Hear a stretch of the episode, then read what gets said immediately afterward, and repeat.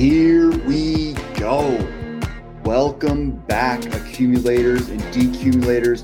This is the Functional Retirement Podcast where we get technical about your wealth, philosophical about your purpose, and inspirational about your fitness. I'm your host, Thatcher Taylor, and today we're talking about helping you feel confident about spending when you've been a tightwad your whole life. And yes, tightwad is a scientific term, and I'm going to prove it to you, but we're going to discuss that later.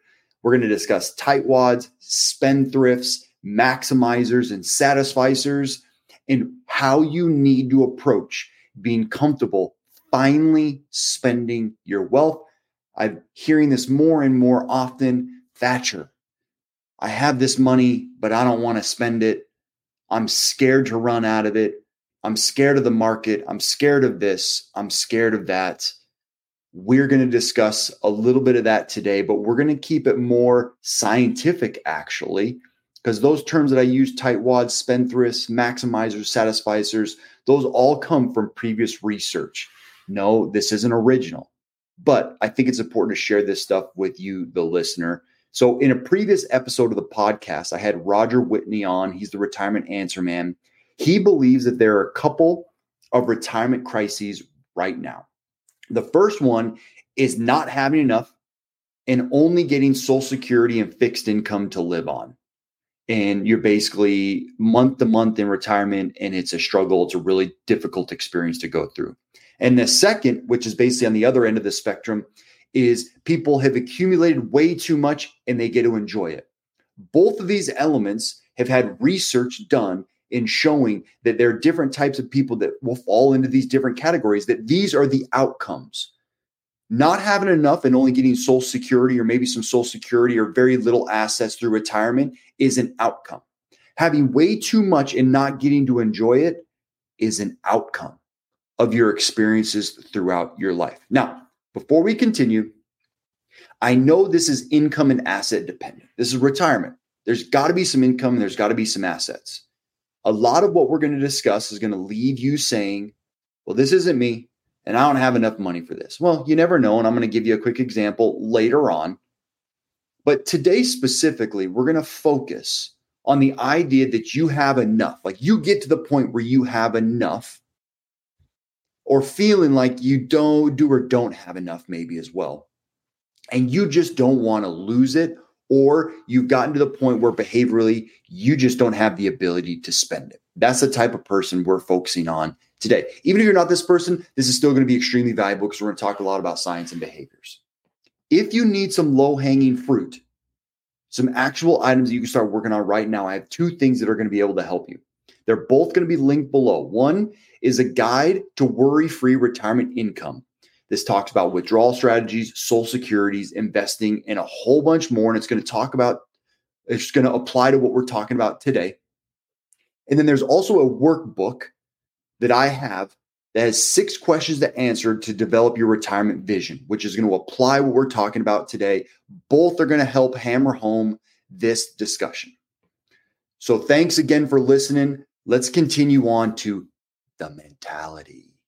So I worked at Vanguard in the ultra high net worth department for almost five years. So that basically means for half the time I was there, it was there was a client that did not have less than a million dollars invested in Vanguard assets, and that started in 2015.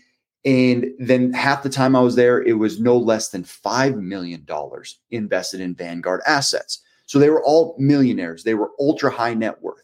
Then in 2019, I started ProPath Financial, the firm that I do financial planning at. Now, being at Vanguard was an eye opening experience because honestly, I didn't realize how many millionaires there actually were. Now, I you know that there are a lot of millionaires, but when there's like a hundred representatives like you, and they all have 300 to a thousand households that all have no less than a million or five million dollars, you really start to get the spectrum. And that's just at Vanguard.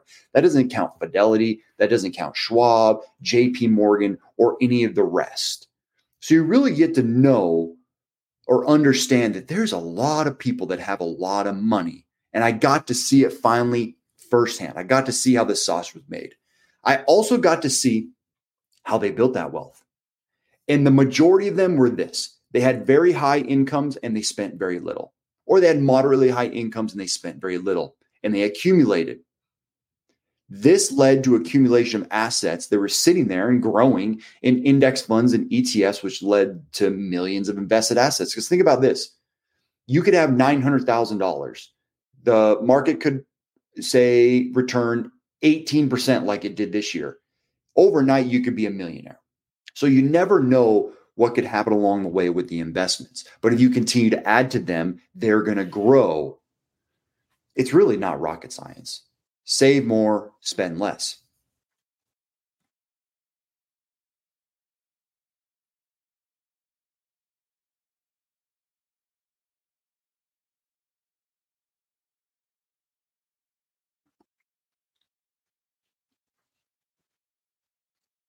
But this behavior of accumulation carried over. They were tightwads. But do tightwads make the best decisions? Is being a maximal level tightwad the best thing for your life and your goals? Is it really the best decision that you can look back over your life like, I really enjoyed this? Or were you just a little too tight? We're going to discuss this, and shocker, the research has already been done. And like I mentioned before, tightwads, it's an actual term. So what I'm going to do is I'm actually going to share my screen about tightwads in a second, but I'm first going to share it about maximizers and satisficers, which again, it's funny. They're somewhat scientific terms. What we want to talk about is we want to talk about the idea that there are multiple different types of people and how they function and operate in the money world. And it could be based on their life's experiences where they noticed a family member doing something ridiculous and they're like, I don't ever want to do that ridiculous thing ever again. Okay, we're going to come back to tightwads here in just a second, but I think it's important to talk about maximizers and satisficers. This is based on some really high quality research that discusses how to make decisions. Because all of this in retirement spending on being able to spend your money comes down to decisions. And most of the time, we want to evaluate them differently based on the type of person we are. Now, a maximizer tasks themselves with making the most informed, intelligent decisions. And this article I'm going to link below as well is from Psycho- Psychologist World, excuse me.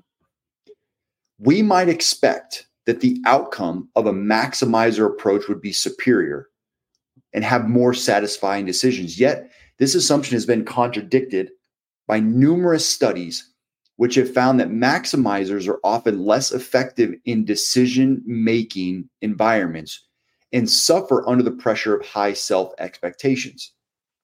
Setting unachievable goals for ourselves may itself impede our ultimate goal when making decisions or making a choice that we're satisfied with. An example you have millions of dollars, you are retired, you are struggling to spend it because you're trying to maximize that wealth, wealth, but you're not satisfied with that. You have concern about spending, you're not comfortable with that when I'm trying to get you more comfortable with maybe enjoying your life and spending. Or on the other side of the aisle, there are satisficers. Presented with a decision to make, they will consider what they want to gain or preserve from a situation, then evaluate their options to find the solution that meets their requirements. Maximizers will subsequently pursue the, pursue the option that will provide them with the maximum benefit or highest utility. Satisficers are basically going to do what they think is just going to meet their requirements. Like, for example, I'm going to accumulate in retirement, but I want to go on this trip or I want to buy this thing. So they're willing to sacrifice potential growth and assets to be able to distribute extra money to spend it and enjoy their life and feel more satisfaction. These are the two ends of the spectrum. These are the two different types of people that need to be evaluated. Are you a maximizer or are you a satisficer or are you somewhere in between? I think the problem of not being able to spend your wealth comes from a maximizer mentality. They get concerned about potentially spending down what they have accumulated and actually not seeing their account value go up can upset them, can leave them feeling unsatisfied. Where it might be okay for your long term vision of retirement to not see the account value increase for a year, to be able to use some of those assets to live the life that you want. This is a very difficult question to kind of work through. This is one difficult scenario as you get to retirement. Who's going to do what? How are you going to spend? What's going to happen next? Do you want your assets to grow? Do you not want them depleted? Do you want to leave a bunch of money to heirs? Do you not? It's very difficult. And you need to balance that with can I spend enough? I want to go on this trip. I want to buy these things. I want that second house. I want to live on the lake. I want to live in the mountains. There's a variety of things that come into play. And I want you to be able to unlock that potential. This is a perfect transition into tightwads or spendthrifts. So I'm going to, if you're watching this on YouTube, most of you are listening to this, but if you're watching this on YouTube, I'm doing screen shares and showing you these articles at the same time. If you want to go check this out on YouTube, you can. If not, I'm going to link these articles below. And let's go to this one first. This one is the one I think is phenomenal. This is from University of Pennsylvania Wharton School of Business. This is originally written from the Wharton staff that came up with the tightwad and spend thrift mentality. So, the first question before we dive into this how can I convince a person to be more of a spendthrift when they've always been a tightwad? Tightwads most likely are going to accumulate more wealth than a spendthrift. A tight wad is going to be far more tight with their income and they're going to accumulate it and save it Whereas a spendthrift is going to be a little bit more open to spending. So, how do I change a person that's been a tightwad their whole life? They've embedded that behavior.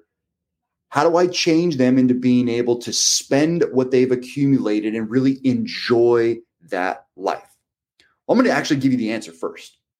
The only true way that the transition of that would be easy is if the person had already set the expectation and defined the purpose. I'm going to spend zero time spending money from 22 to 55, and I'm going to accumulate as much as possible. And then from 55 to death, I'm going to spend as much as possible. So they created that expectation.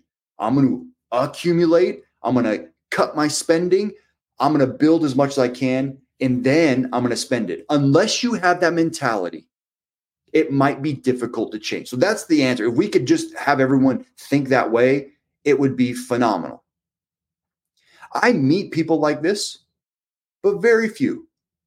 More often than not, I meet people, especially at Vanguard, that are tight wads and that will always be a tight wad. It's embedded in their behavior. So I would like those people to just a little bit transition to a spend thrift.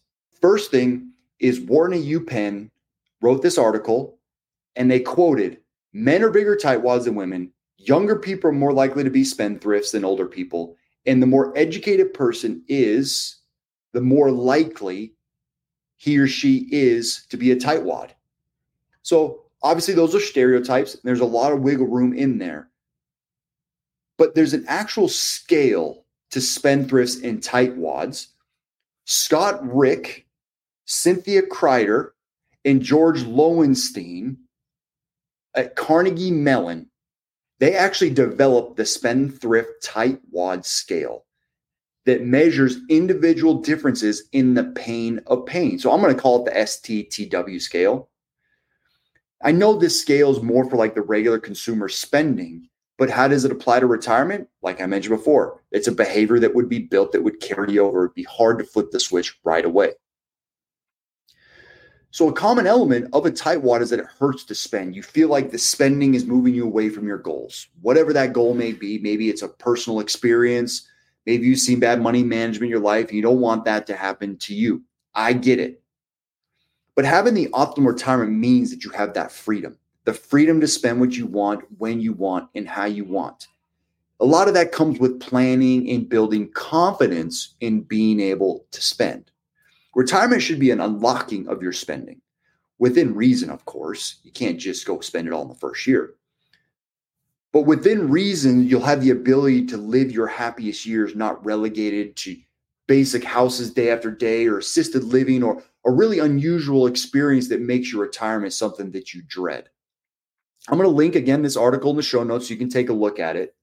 But it's important to really start to evaluate what you want to do in this vision.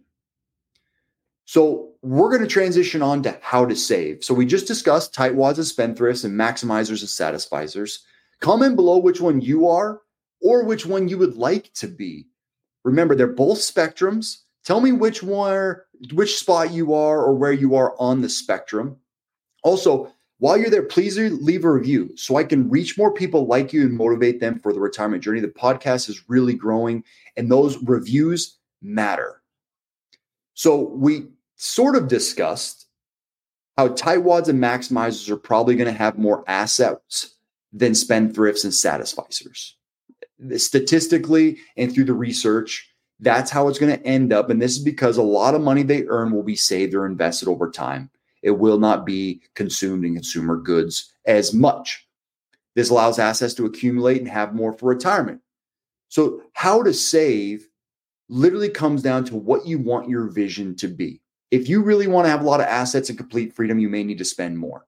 If you don't have that vision, which I would hope that you would have a little bit of that vision, you're going to start spending more. You're going to live more in the now and you're going to have a little bit less later. So you need to find that balance of enjoying time now, but still accumulating behind the scenes for future goals and needs. So I've been talking about those who have accumulated and trying to convince them to spend. That's who I've been talking about predominantly today. But the ones that have not accumulated enough, or you're in that position where you're concerned about your accumulation, all you need to do is maybe start to move your dial from being a little bit more spending oriented, a little more of a spendthrift, to being more of a maximizer and being more of a tightwad, just a little bit.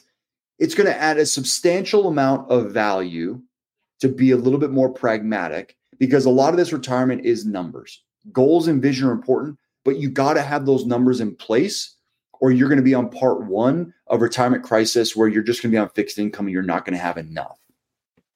So here's an example. I have a client each year between Social Security and rental income, they get $39,000 a year of income. And their annual expenses are $36,000. So just from their fixed income, rental income, and their Social Security, they have more coming in than what they need to spend just bare bones on their home, doctor's visits, a little bit of vacation, and food and utilities.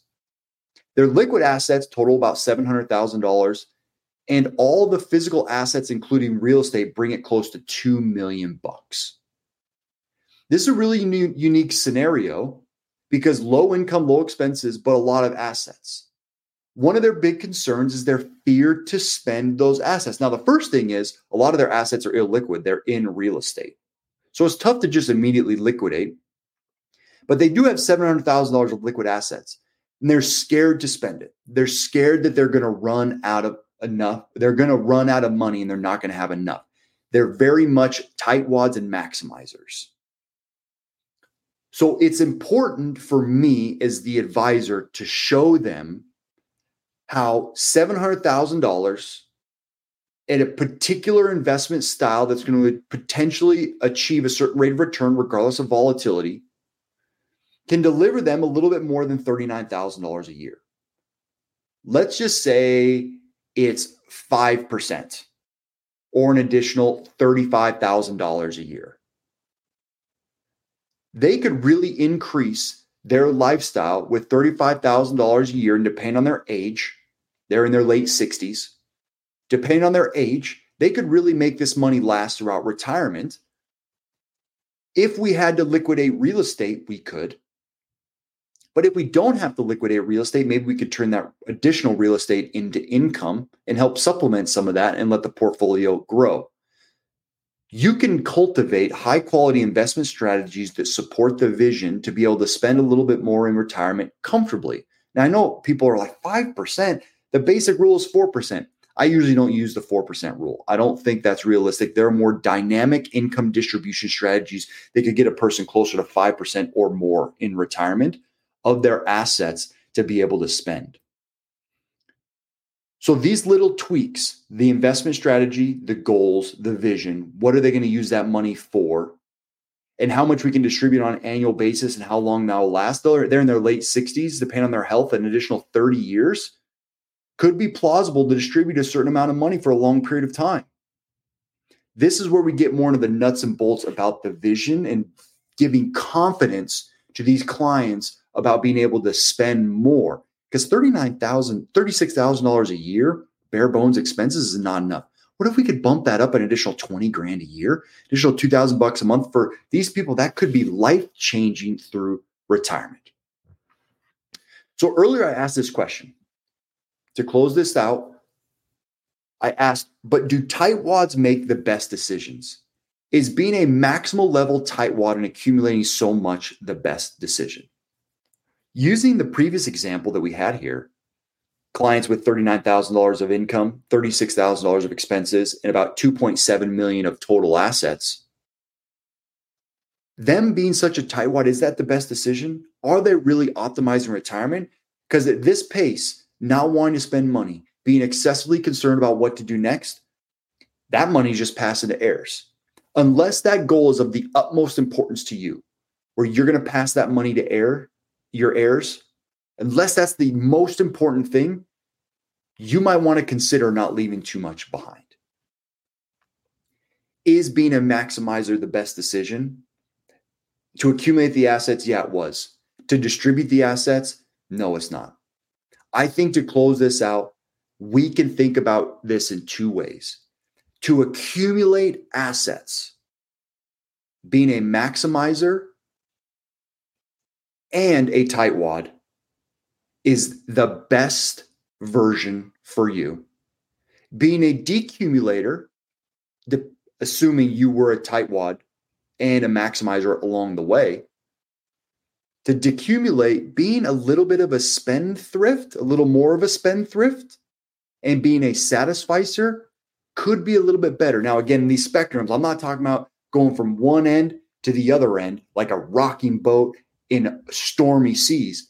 I'm talking about finding that ballast, the balance, just moving in the ballast a little bit of water to the other side of the boat to kind of center it a little bit more. You ever seen that? How a ballast in a boat, when it gets really bumpy on the sea, they'll have these ballasts that'll pump water to different parts of the ship to balance the boat out so it doesn't rock as much. That's what we want to do on your scale as you move through these different types of individuals. Because are you missing travel, experiences, the lake house that you were scared to buy, that mountain home, the money spent on a new hobby? What about the trips to see family and grandkids? What experiences are you missing because you're being too much of a tightwad when you need to be a little bit more of a spendthrift? Your attachment to being a tightwad or maximizer mentality may have life passing you by. This is the importance of goals and a vision than financial planning. The idea of showing you how you can spend safely to have enough to last your lifetime and still be able to hold on to your success and enjoy yourself a little bit. Then the assets will support that plan.